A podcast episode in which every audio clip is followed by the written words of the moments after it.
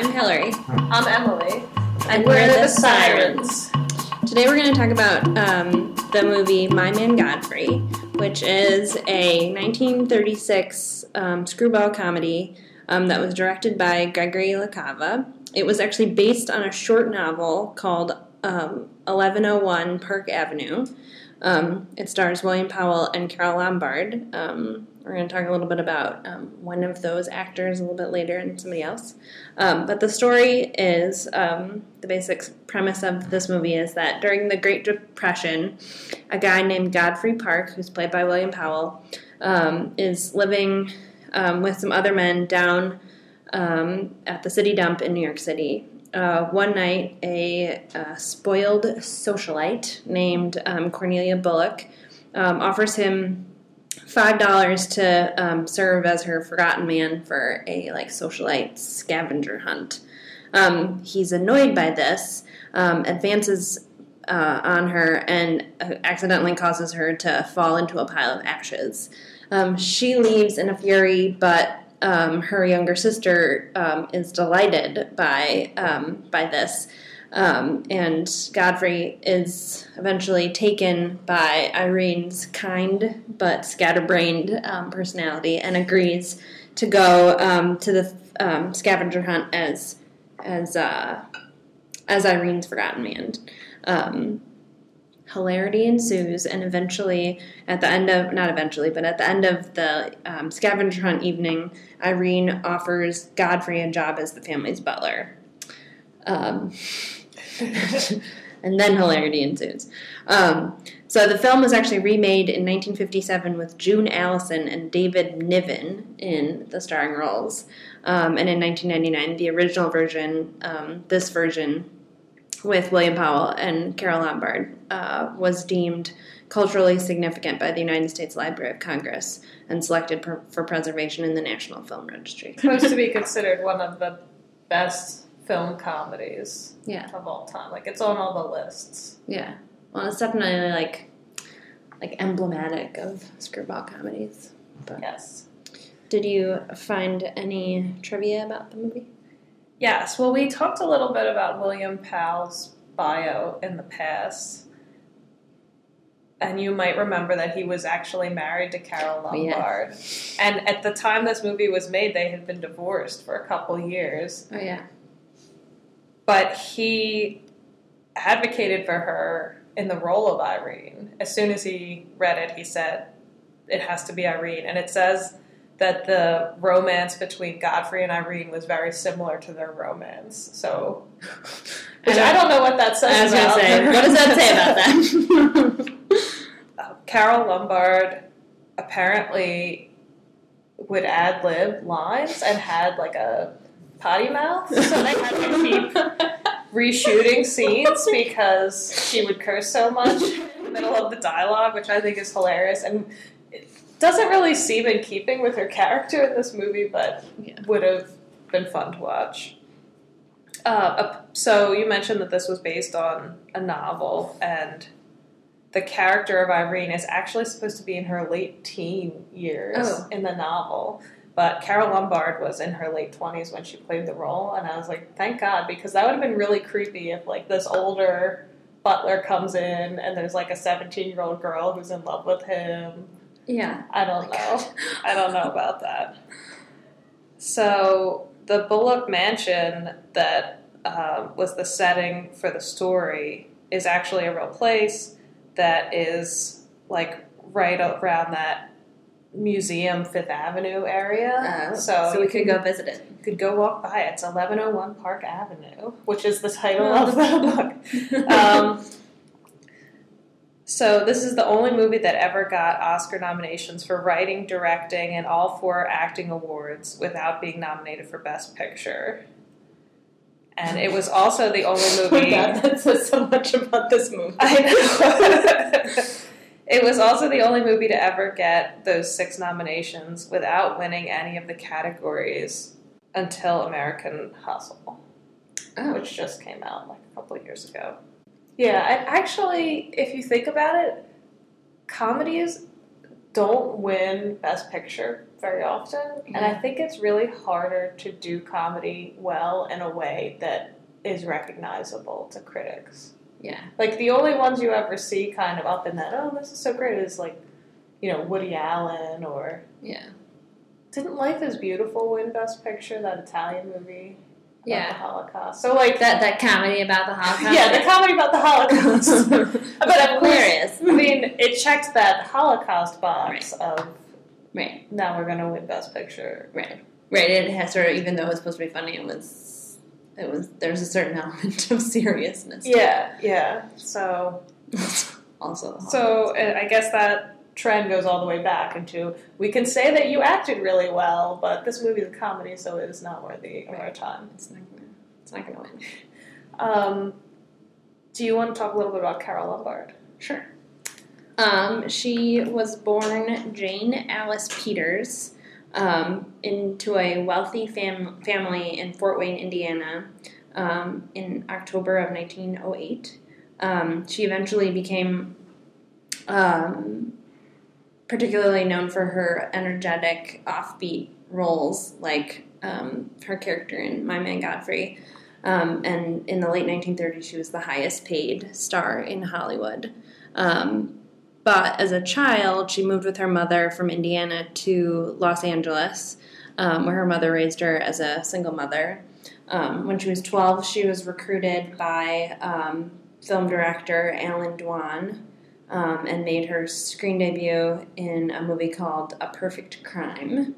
Um, she signed her first contract a couple of years later uh, with the Fox Film Corporation, um, but didn't get very many parts. Um, and then Fox dropped her altogether after a car accident left um, a scar on her face. I don't know where the scar is on her face. She's still pretty That's awful. pretty gorgeous. Um, and then sh- in 1930, she um, appeared in the film The Arizona Kid, um, which um, was successful enough that Paramount Paramount um, signed her to a contract. Um, Paramount started um, casting her in leading lady, pic- like as the leading lady in like dramas, which she did not do well in at all. Um, um, when she married William Powell, like we said in 1931, um, she um, gained a little bit of fame for that, but they were only married for a couple of years. Um, and then in 1934, she starred in Howard Hawks's screwball comedy 20th Century. Which have you seen that movie? It's hilarious. We should watch it. um, and that was how she found her her niche in screwball comedies. Um, she actually was. She was. So you mentioned that um, that they were all nominated for best act or for acting awards um, for My Man Godfrey. So, um, uh, so that was in 1936. Um, she married Clark Gable soon after that, and they sort of like they were treated by the public as this like celebrity power couple.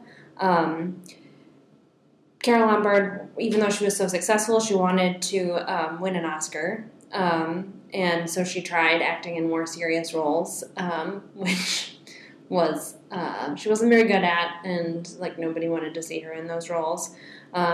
So in 1941, she was in she played. Um, sure, she was in um, Alfred Hitchcock's um, comedy Mr. and Mrs. Smith, um, and then also um, To Be or Not to Be which turned out to be her last um, film ro- role.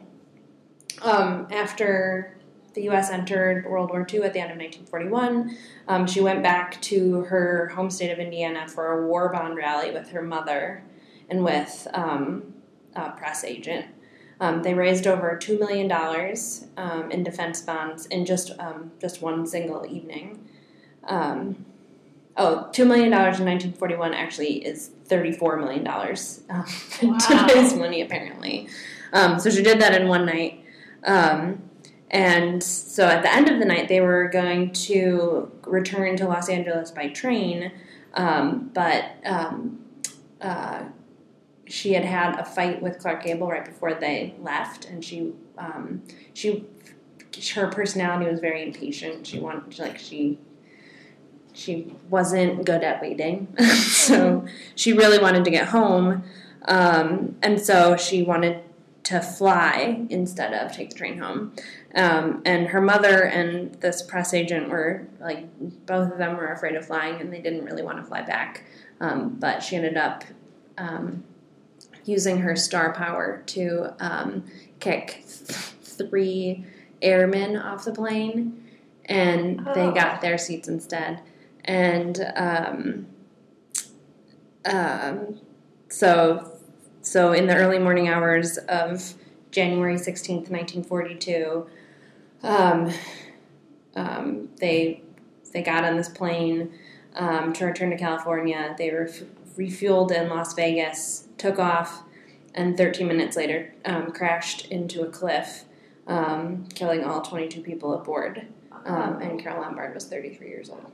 That's awful. yeah, it's terrible. Well, it's interesting that we're talking about that outcome for her because, you know, we already talked about William Powell's background in a previous podcast, but it has been coming up again because he's in this, he's the star of this movie. And we mentioned that he was engaged to Jean Harlow, who also Right. died tragically young, but from illness. Um, but when I was looking into that, they had a lot of information about her funeral, Jean Harlow's funeral, which was like a media circus, Yeah. and there were tons of people there. All the um, Hollywood reporters were all over it, and they said that the whole lawn was covered in flowers, like you couldn't even see the ground because so many people showed up to it. And Carole Lombard was there with Clark Gable, and she was quoted as saying to him, "Don't let them ever do this to me if I die young." Like and then, that. Like, And then- just a few years later. Yeah. Which, I, I mean, I guess they probably didn't have a big media circus Yeah. funeral with that. So, but yes, my my friend was talking to me about William Powell, as one does in their leisure time, and she was saying how 80 years after he died.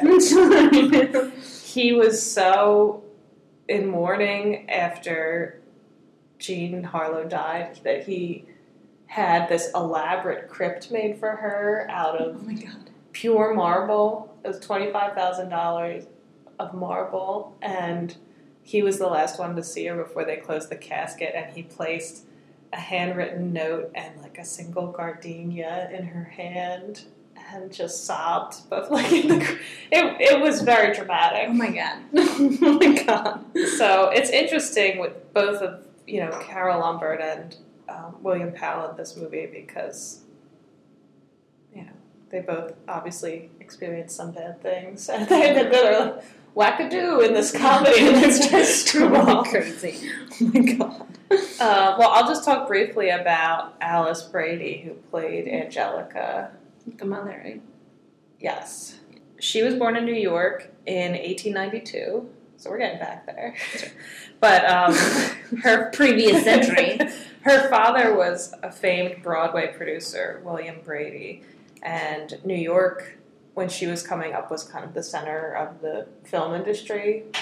So she was discovered by movie producers there at 22, and she was in the movie As Ye Sow at 20, you know, at that age in 1914 her early films were all silent movies, but she was one of the few actors who was able to transition successfully to talkies. And she won the Academy Award for Best Supporting Actress in My Man Godfrey in 1936, and then also the following year, in 1937, for In Old Chicago. And her final film was in 1939, Young Mr. Lincoln, and then she died young also of cancer. Jesus. Eh. And Oh my god. so, yes. All the depressive like backstory of this Yeah. ridiculous movie. Yeah. So, let's get into it. So, this is a movie you've seen before. Mm-hmm. I've seen I'd seen it a long time ago, like probably ten years ago, and I haven't seen it since. So, yeah, we talked a little bit before we started recording about how um, the plot is a little bit, um, and like the movie is a little bit confusing, right? Then it's like Yeah, I still have questions in the end about exactly what transpired. And basically, I mostly have questions about Godfrey's background. Yeah. I mean, it seems to me that his he's a character who was raised rich, and then you know in a very exclusive New England family, and then lost a bunch of money, I guess, in a um, in something. I I assume that he lost money, and then um, like sort of chose to move to the city dump and made friends with all these people who were like similarly like him, where they like used to have money and then didn't. Well, that's something I was confused about because there was also an allusion to him having been hurt in love in the past. Yes, yeah, And so I didn't know if He he, was in the dump because he lost money or if he was in the dump because he was disillusioned and just kind of left that life behind. I was very unclear about whether or not he still had access to money. yeah. Because I mean, it's like seems unlikely that he could then because he ends up saving the Bullock fortune by like playing the stock market. So it seems actually unlikely that he would be in the dump because of like bad choices. Um, so maybe he maybe he did like I mean yeah, they kept alluding to this like vague um, lost love. Which I wondered if that meant that someone had just broken his heart, or maybe he had gotten married and there was a divorce, or something like that. I don't know. I really wanted to know more about that. What is this backstory, Godfrey? um, I mean, my main question throughout the movie was why is Godfrey being a butler? and why does he like Carole Lombard? Right, because you also can't tell the rest of the movie that he does actually like Carole Lombard's Yeah. he doesn't seem to care for her in any specific way, and she's super annoying and ridiculous. I mean, she's hilarious, but she's not someone you would in real life want to spend time with. Yeah, she's totally nuts. So, Um, I, I yeah, I was not clear about that, and then just the fact that. She says, "Oh, I'll give you a job as a butler." Like it almost seemed like a social experiment to me on his Right. side. Like he was going to see if he could do the work. yeah. Well, and he was like, "Well, you know, I'm just living in a dump, so I might as well like see what that's like, Yeah, see what it's like to be on the other side." But he was very dedicated to it. But, which is like, yeah. My question is, how did he learn how to be a butler?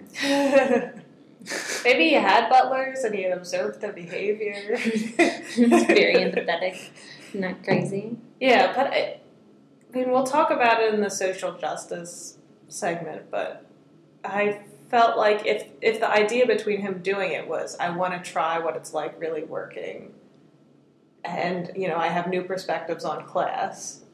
Then being a butler is not really the direction you go with that. Right. You know what I mean? Like if you really want to try, not that there's anything in here like wrong with being a butler, but it's if you really want to try being like a working man, you would probably do something like, oh, I'm in a factory or something. You know, something Yeah. that's like like actually physical among- work. right? And among working people. Yes, and among working people because he basically was just surrounded by rich people. Yeah. Again, um, Well, and he seemed surprised that he would then encounter a rich person who would know who he was, which maybe like proves that it was just a whim of his that he hadn't thought it through. But Now, additional questions. when he's at the dump and the sisters come down to find a forgotten man, uh, the sister is kind of a jerk to him, yeah, and he, he gets really mad and pushes her into the ash heap. All well and good. But Irene was there for the same reason. well, I To- guess. to find a forgotten man. And why doesn't he? Why is it? Why does he like her? Because she's not sna- snooty, I guess. But there's no scenario where you can go down to the dump and say, I have a rich person scavenger hunt. and I think this is a feasible thing to do. That's right. There's no way to do it that's not snooty. Yeah, so I just don't understand why he was then like, Yes, I will come with you to the scavenger hunt. And then yes, I'll be your butler. Like I would have been like, I want No. nothing to do with this family. People are crazy. Um, I don't know. I don't know. It doesn't seem to have any logic to it. Yeah. So I, w- I was confused about that the whole time. Can we talk about the gender dynamics Yes. in this movie? Because this seemed to fall into that sort of classic 1930s. We'll get into it with the Philadelphia story when we eventually get there, but it was very much like the way you resolve romantic and or family conflict is that the man the man gets aggressive and puts the woman in her place. Yeah. And then that's how you restore harmony. Yeah. And it was in this movie with Godfrey doing that to Irene, and it was in with the father Yeah. also. Who finally like puts his foot down and he's like, these women are hysterical, and he's like, no, no, no, no, no. And, Yeah. So, how did you feel about that? I mean, there's also the that additional element of like Irene is crazy and like goes herself goes and gets herself engaged with every man. Like she's been engaged with every eligible rich bachelor in New York City, and um, and it's sort of assumed that that's what she does in order to get out of a situation, but also then it's not serious, and it's, she's just going to break the engagement not too long afterwards. Um, so yeah, it seems like totally like the totally all in the vein of women will be hysterical and men will be aggressive to like t- try and squash the hysterics. Well, uh, it, that annoys me so much, but there is there is an element of that in a lot of the movies from this time. I mean, I think by the time you get into the 40s, you don't see that as much. yeah, But in a lot of the 30s movies, this is in so many of the romances that it's just that basically that that's secretly what the women want is for the men to take charge and put them in their place. Isn't that what we all want? yes, that's exactly what I want. Uh, Um, do you want to talk about some of the comedy in this Yeah. movie? yeah, Because I, I loved Carlo. The mother's prodigy? I forgot about him. He was hilarious. Oh my god. well, and that whole like monkey scene where he's like, I will, I'm gonna turn myself into a um, a gorilla to make Irene feel better, even though he doesn't want to. yeah, that I could not believe that. When that scene happened, I was like, is this real? what is this movie that we are watching? And I loved how he was constantly on the verge of creating some genius piece, but he needed inspiration and you couldn't stress him out. Or, so basically, he was just milking his role as, Is the ingenue? Yeah. yeah, being supported by this family, which I thought was great. And then Irene was just imitating her mother, like, now I have a protege. Now, was it implied that there was a sexual relationship between Carlo and the mother? I don't think so. I don't know. I was trying. It seemed like she was looking for a son, and so then here was Carlo. But I don't know. It it could have gone either way. Because I felt like my reading of it was that there was a relationship, but it seemed odd that they would have that in a movie from that. I mean, maybe it was just subtext. Yeah, with her husband right there. Because, I mean, he was like a tall, good looking foreign man. I mean, and why would she choose him? Right. and she was always with him. yeah. I also thought the scene where Godfrey first takes breakfast up to the mother's room when she's hungover was oh pretty hilarious. the fairies. Yes. And he, it's interesting because he sort of got to play the straight man in this movie. yeah, he wasn't the wisecracking, um, you know, comedy guy that he usually is. He is. Yeah. He was like, yeah, he just taking all the all the lunacy from.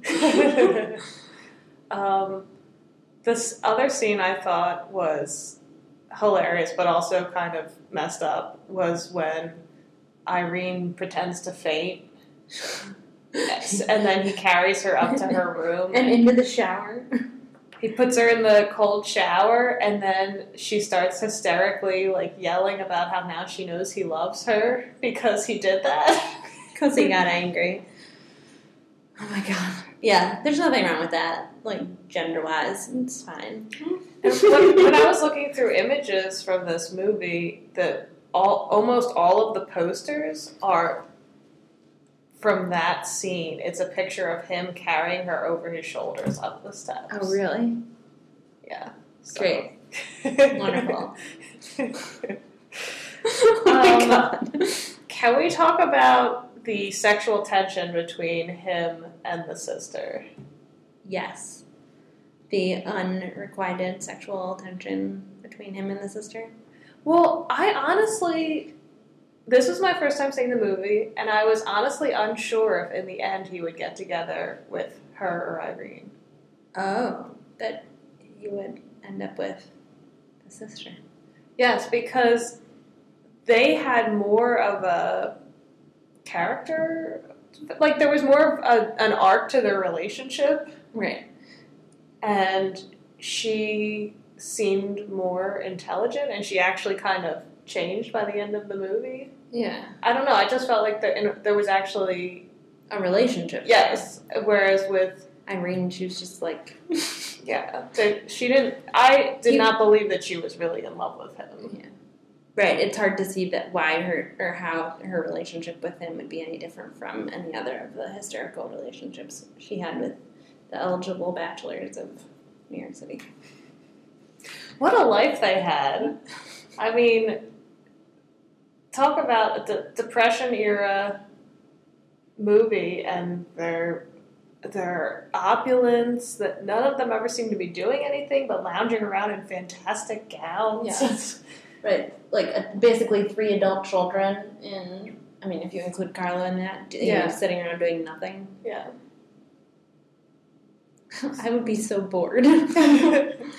well, it's even interesting compared to, I mean, I don't want to assume that everyone knows the Philadelphia story, but even in that movie where it's set on mainline Philadelphia, it doesn't, it's icky, but it almost feels more icky seeing it on like New York yeah. at this Yeah. Fifth Avenue mansion Yeah. kind of thing. Because at, at least there's like trees and I don't know, there's something about nature makes it seem a little more equal.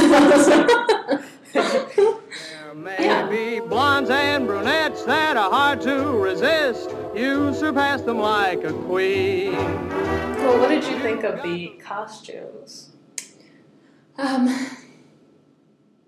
she wear ends up wearing pants at the end of the like towards the end of the movie.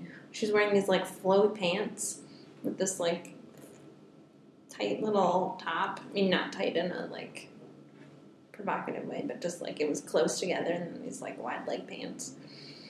Right in the scene where she learns that Godfrey's left, and then she goes running out in these pants. I, they were amazing. I loved that too, and I started yelling, "She's wearing a jumpsuit! Jumpsuit's very in right now." She's so hip.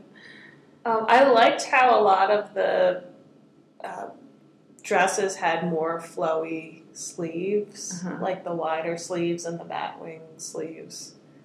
Um, I wasn't a huge fan of that pink gown she wore when he threw her into the shower. Some of it was too frilly, Yeah. and I don't know if it counts as costumes or not, but her curly side bangs really bothered me for the whole movie. it was like I just wanted to hand her a hairbrush. Yeah, I mean, either pin them aside or just have bags. Like, Right. choose one or the one. other. don't do this like mid-range thing. it's not a good look. um, Godfrey looked really good in all the suits, though. I thought very polished. Yeah. His So little tux, his yeah. monkey suit. Yeah. We don't want to hate and despise one another. In this world, there's room for everyone, and the good earth is rich and can provide for everyone. What about the social life, justice message? um, well, we talked a little bit about like what, I guess, how he got there, what his motivation was. I think it's interesting by the by the end of the movie when he's like he's built this like fancy nightclub with some money that he's apparently like gotten in the same money like the same scheme that he got the Bullock's money back. Um, I assume. I don't know. That's a question that is not resolved. Um, it's interesting that he then like employed like his his dump neighbors in that venture, which I think raises a question of like, well, were the people who were living in the dump choosing to be in the dump, or were they like just like there on hard hard luck? Which like at the beginning of the movie, it seems like they were choosing to live there. Um, so I don't know, and I guess it's nice that by the end of the movie they like have jobs and are like Yeah.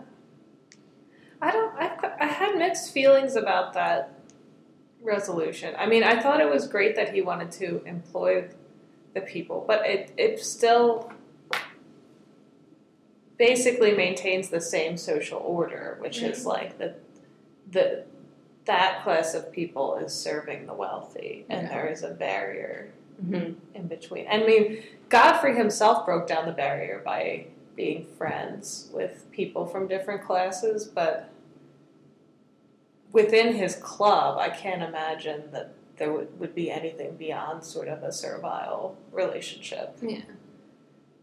And I mean, it. I thought in the beginning of the movie it was just sort of like a Hooverville, like these are all out of work people in the Yeah. depression, and they have their kind of shanty existence. yeah. So, but I was also confused about the money thing with him, like because I watched this with Mike, and Mike, Mike's understanding was that he borrowed money or got his friend, his rich Oh, yeah. friend, to invest money Yeah. in that club venture, and so I'm still not clear on whether or not he had money. And- like, why would his friend do that? Yeah, and what what was the incentive for him to do that? And although the really sad thing is, you could totally see those society people being like, "Oh, isn't this novel? We have bums serving us." Ha ha ha! Right. Like- we're, going to the dump. so, but I thought I I don't know. I had mixed feelings about it, but for the time and for what it was doing, definitely had much more of a social justice message than most other movies. and other screwball comedies. Yeah, I mean, it wasn't just everyone's a socialite. oh, I mean, but then again, no one is allowed to really be a character in the movie who is not a rich person. Yeah. Like, it's not like. And If it, it would have been interesting if he was an actual, like, just disenfranchised person, not a wealthy person who's just like, I'm to live in the dump. And then he went into their family. Right. Like, that. That would be me- more interesting. Yeah. Yeah, because even like like the Molly, the maid, um, we see like in the first half of the movie, she she doesn't have a big role, but she has like there is some development of her Yeah. character. And the last time we see her, she's like sobbing because she's in love with Godfrey and Godfrey's leaving. And it's like, well, you know, because William or Powell's character is is actually like a rich person, he he's never ever going to consider marrying Molly when like I don't know why wouldn't you consider Molly if you're a butler because she's hilarious. She was and, great. and you know beautiful and like good at her job and like if you were an, actually a butler, you'd be perfectly Yeah. Excited by not excited interested in her. Yeah. She's one that actress is one of my favorite um, like bit part players from Oh. the thirties. One of us should have done her for our. Well, I will watch another movie that she's in. Okay. Yeah, she was really funny in it. I liked how, as soon as he started, she just kept being like, "Well, you're gonna get fired shortly, so we'll keep your suitcase nearby." she was great. I don't think I'll do anything of importance that will displease you. But, Mother, from now on, you must give me complete freedom, including. What did you think of this movie in terms of the Bechdel test? I was just gonna ask you that. Um, I don't. I, I I feel like it can pass, maybe because of the like because of the crazy mother. I think there's once or twice that the sisters talk But it's about rivalry right. Instead of uh, you said it instead of Godfrey. yeah. But it's mostly they just talk about Godfrey. Everyone just talks about Godfrey.